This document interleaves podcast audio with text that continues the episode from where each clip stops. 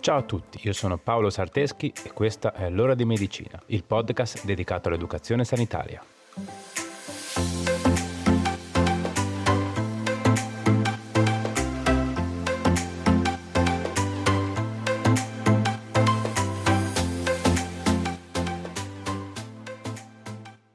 Ciao a tutti e bentornati. Come state? Spero tutto bene.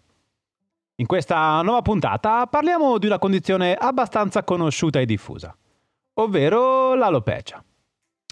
Abbiamo tutti più o meno in mente cosa si intende per alopecia, ma in realtà probabilmente tendiamo ad associarla alla calvizia, che è solo uno dei diversi tipi di alopecia che possiamo ritrovare. È il più riconosciuto e il più diffuso, ma vedremo oggi insieme che in realtà ne esistono anche di diversi tipi e i fattori scatenanti dell'alopecia possono essere vari. Quindi direi di non perdere altro tempo ed entriamo subito nel vivo della puntata. Pronti? Dai, andiamo.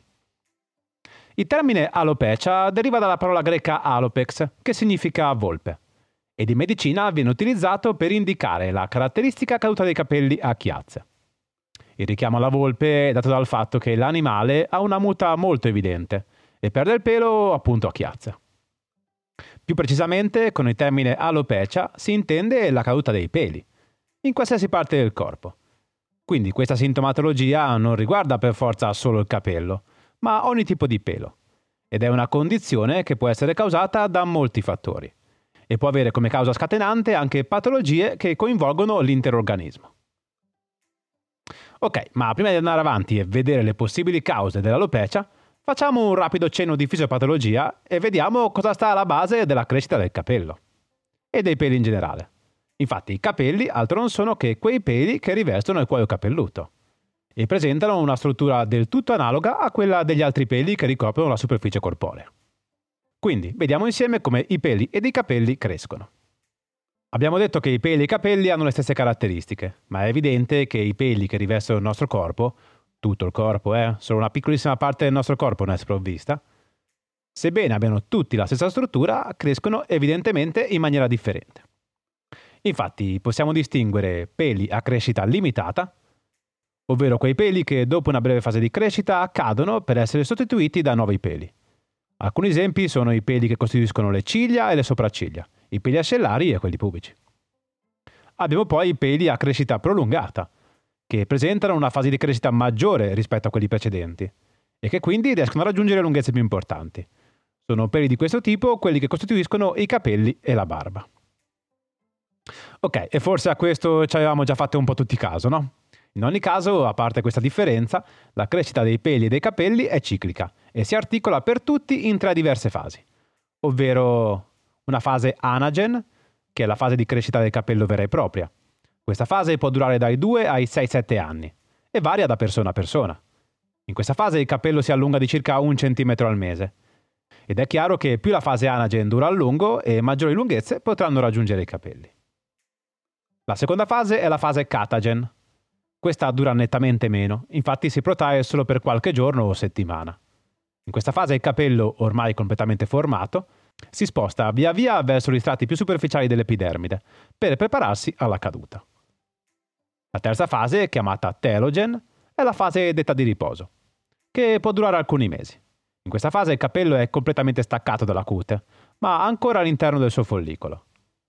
Solo appunto dopo qualche mese il capello cadrà da solo, oppure potrà essere asportato facilmente e senza dolore con una lieve trazione, il lavaggio o lo spazzolamento.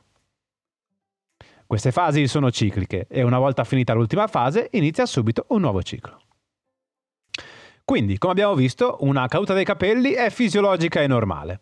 Ciclicamente il capello crescerà, cadrà e ne spunterà uno nuovo a sostituirlo. In genere perdere 50-60 capelli al giorno è del tutto naturale. In determinate condizioni però la caduta dei capelli aumenta e può portare progressivamente ad un diradamento della chioma.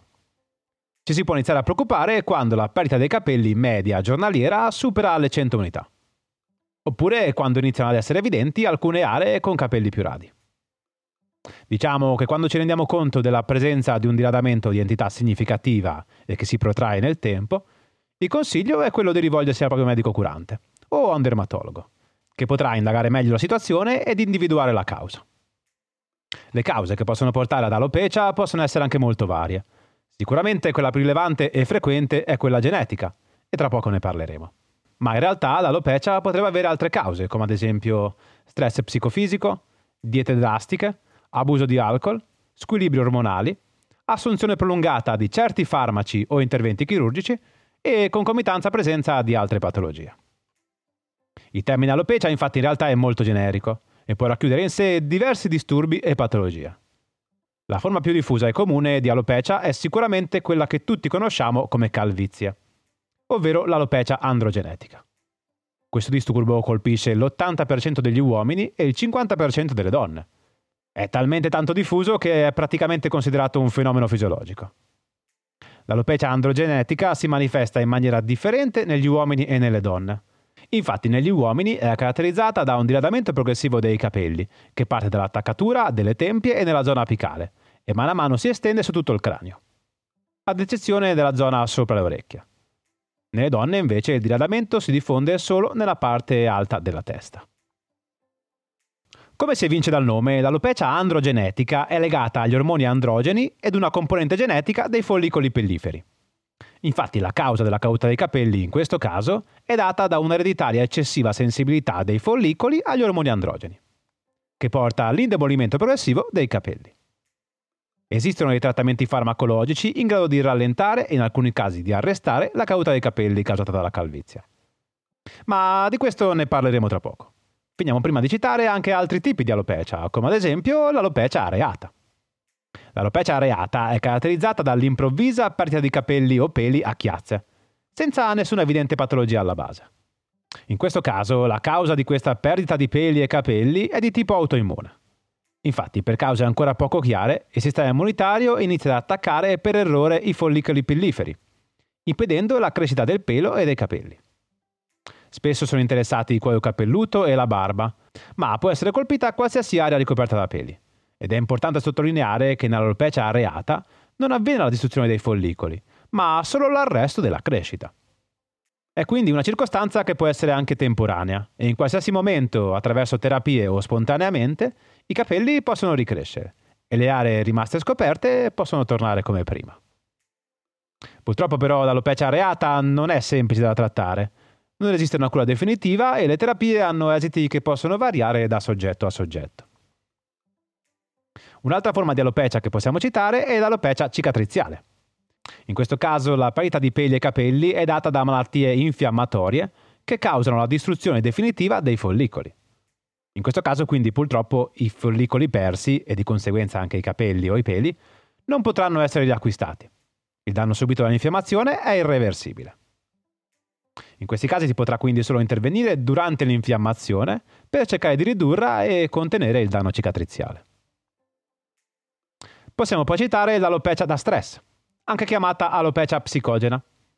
Questa forma clinica si manifesta con un diradamento dei capelli che rende visibile il cuoio capelluto sottostante. Le cause responsabili di questa perdita di capelli non sono del tutto note, benché, come si può intuire dal nome, questo tipo di alopecia è strettamente legata allo stress. È noto infatti che durante un periodo di stress vengano rilasciate nel nostro organismo alcune sostanze in grado di indurre la caduta dei capelli. Alcuni studi hanno indicato come l'alopecia da stress si manifesti dopo circa 2 o 4 mesi dopo l'evento stressante e dovrebbe risolversi autonomamente non appena viene meno l'evento. In questo caso è quindi possibile fermare il fenomeno della caduta dei capelli e ripristinarle la normale crescita, agendo sui fattori scatenanti o con trattamenti locali nel caso fossero necessari. L'ultimo tipo di alopecia che citiamo in questo episodio è la cosiddetta telogem effluvium. In questo caso, in maniera analoga come per l'alopecia da stress, eventi acuti come febbre alta, dimagrimenti improvvisi, malattie sistemiche, stress acuti o postpartum possono far passare simultaneamente un elevato numero di follicoli dalla fase di crescita a quella di riposo. Come si intuisce dal nome, si verifica quindi letteralmente un effluvio, ovvero una diffusione di fase telogen. Questo porterà ad una caduta dei capelli eccessiva, senza rispettarne i normali cicli. In questo caso l'effetto sarà quindi temporaneo. I follicoli poi torneranno autonomamente al loro ciclo fisiologico di crescita. Ok, bene. Ci siamo fino a qui? Spero di sì. Come abbiamo visto, il termine alopecia è molto generico. I motivi per cui abbiamo una caduta eccessiva di capelli o peli possono essere vari e più o meno reversibili. Certo è che l'alopecia androgenetica o calvizie è talmente diffusa che solitamente il termine alopecia è usato come sinonimo di questa specifica sindrome. Ma abbiamo visto che non per forza è così. Comunque, avevamo momentaneamente lasciato da parte i trattamenti di alopecia androgenetica e quindi eccoci qui, ne parliamo ora.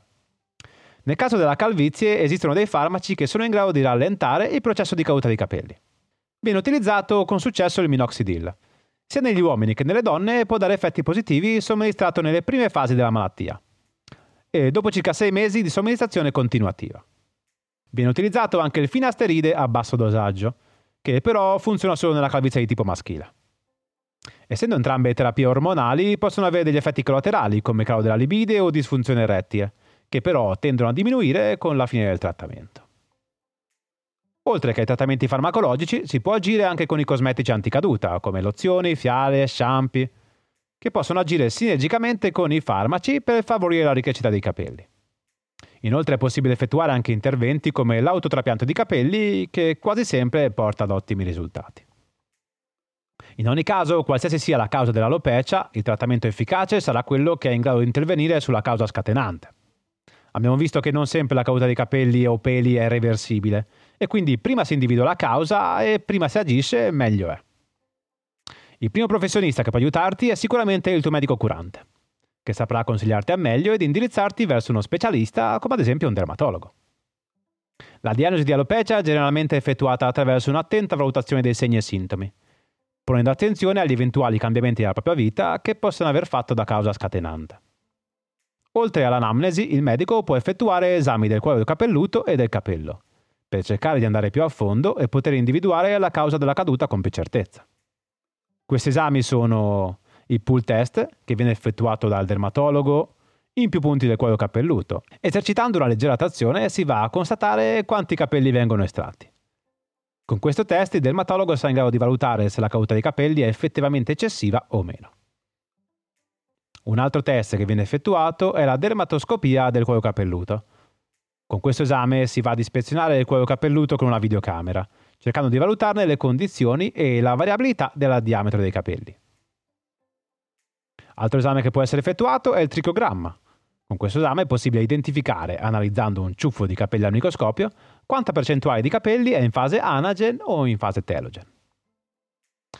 Insieme all'analisi al microscopio del capello, in rari casi può essere necessario analizzare microscopicamente anche un campione di tessuto del cuoio capelluto, ovvero effettuare una biopsia.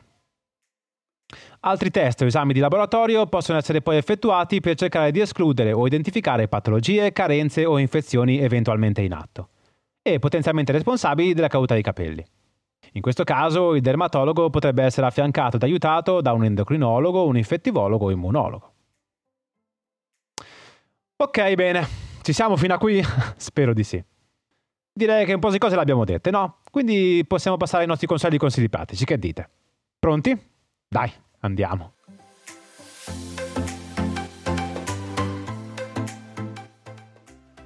Uno, fai attenzione alla salute dei tuoi capelli. Se noti una caduta anomala dei capelli, più di 100 al giorno per qualche mese di fila, è bene controllare il proprio stato di salute generale. Ricorda che le moderne tecnologie consentono ormai di diagnosticare con abbastanza precisione la natura della caduta dei capelli, così da poter iniziare il prima possibile una terapia adeguata. 2. La crescita e la lunghezza dei capelli è regolata dalla genetica. Abbiamo visto che la fase in cui il capello si allunga, ovvero la fase anagen, può durare 1, 2, ma anche 5, 6 o 7 anni. E più il follicolo rimane in questa fase di crescita e più lungo sarà il capello. La durata di questa fase è regolata dalla genetica e purtroppo non è possibile intervenire per cercare di far mantenere questo stato di crescita al follicolo.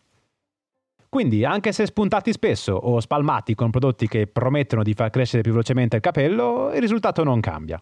La lunghezza che possono raggiungere i tuoi capelli varia dalla tua predisposizione genetica o meno ad avere i capelli più lunghi. Anche se aspetti 10 anni a tagliarti i capelli, quando si arresterà la fase anagen, il capello smetterà di crescere e si staccherà per essere sostituito da un nuovo capello. 3. Prevenire l'alopecia la maggior parte delle volte non è possibile.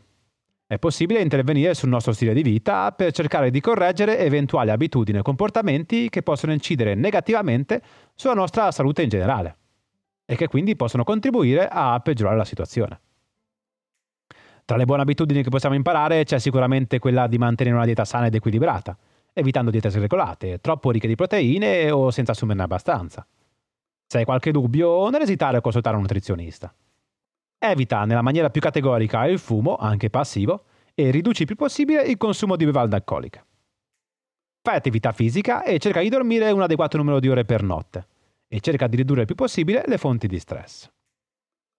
So che possono sembrare consigli banali e scontati, ma se applicati possono fare veramente un'enorme differenza nella vostra qualità di vita e di conseguenza anche nella salute del cuoio capelluto. Ok, bene, eccoci arrivati alla fine. Fammi sapere cosa ne pensi del progetto o cercami sui miei canali social. Mi trovi su Facebook, Instagram o Telegram come Paolo Sarteschi. Facile. Se mi ascolti da Spotify dovresti trovare un apposito spazio qua sotto per lasciarmi il tuo feedback. Inoltre, se mi ascolti vicino alla data di pubblicazione, dovresti ancora trovare un sondaggio attivo per poter dire la tua su quale sarà il prossimo argomento che tratteremo. Va bene, dai, ma direi che ora è veramente tutto. Prima di salutarci, ti ricordo di andare a valutare il podcast con 5 stelline ed attivare le notifiche premendo sulla campanella per non perderti nemmeno un episodio. Grazie per avermi ascoltato fino a qui, ci vediamo sui social e ci sentiamo nel prossimo episodio. Ciao!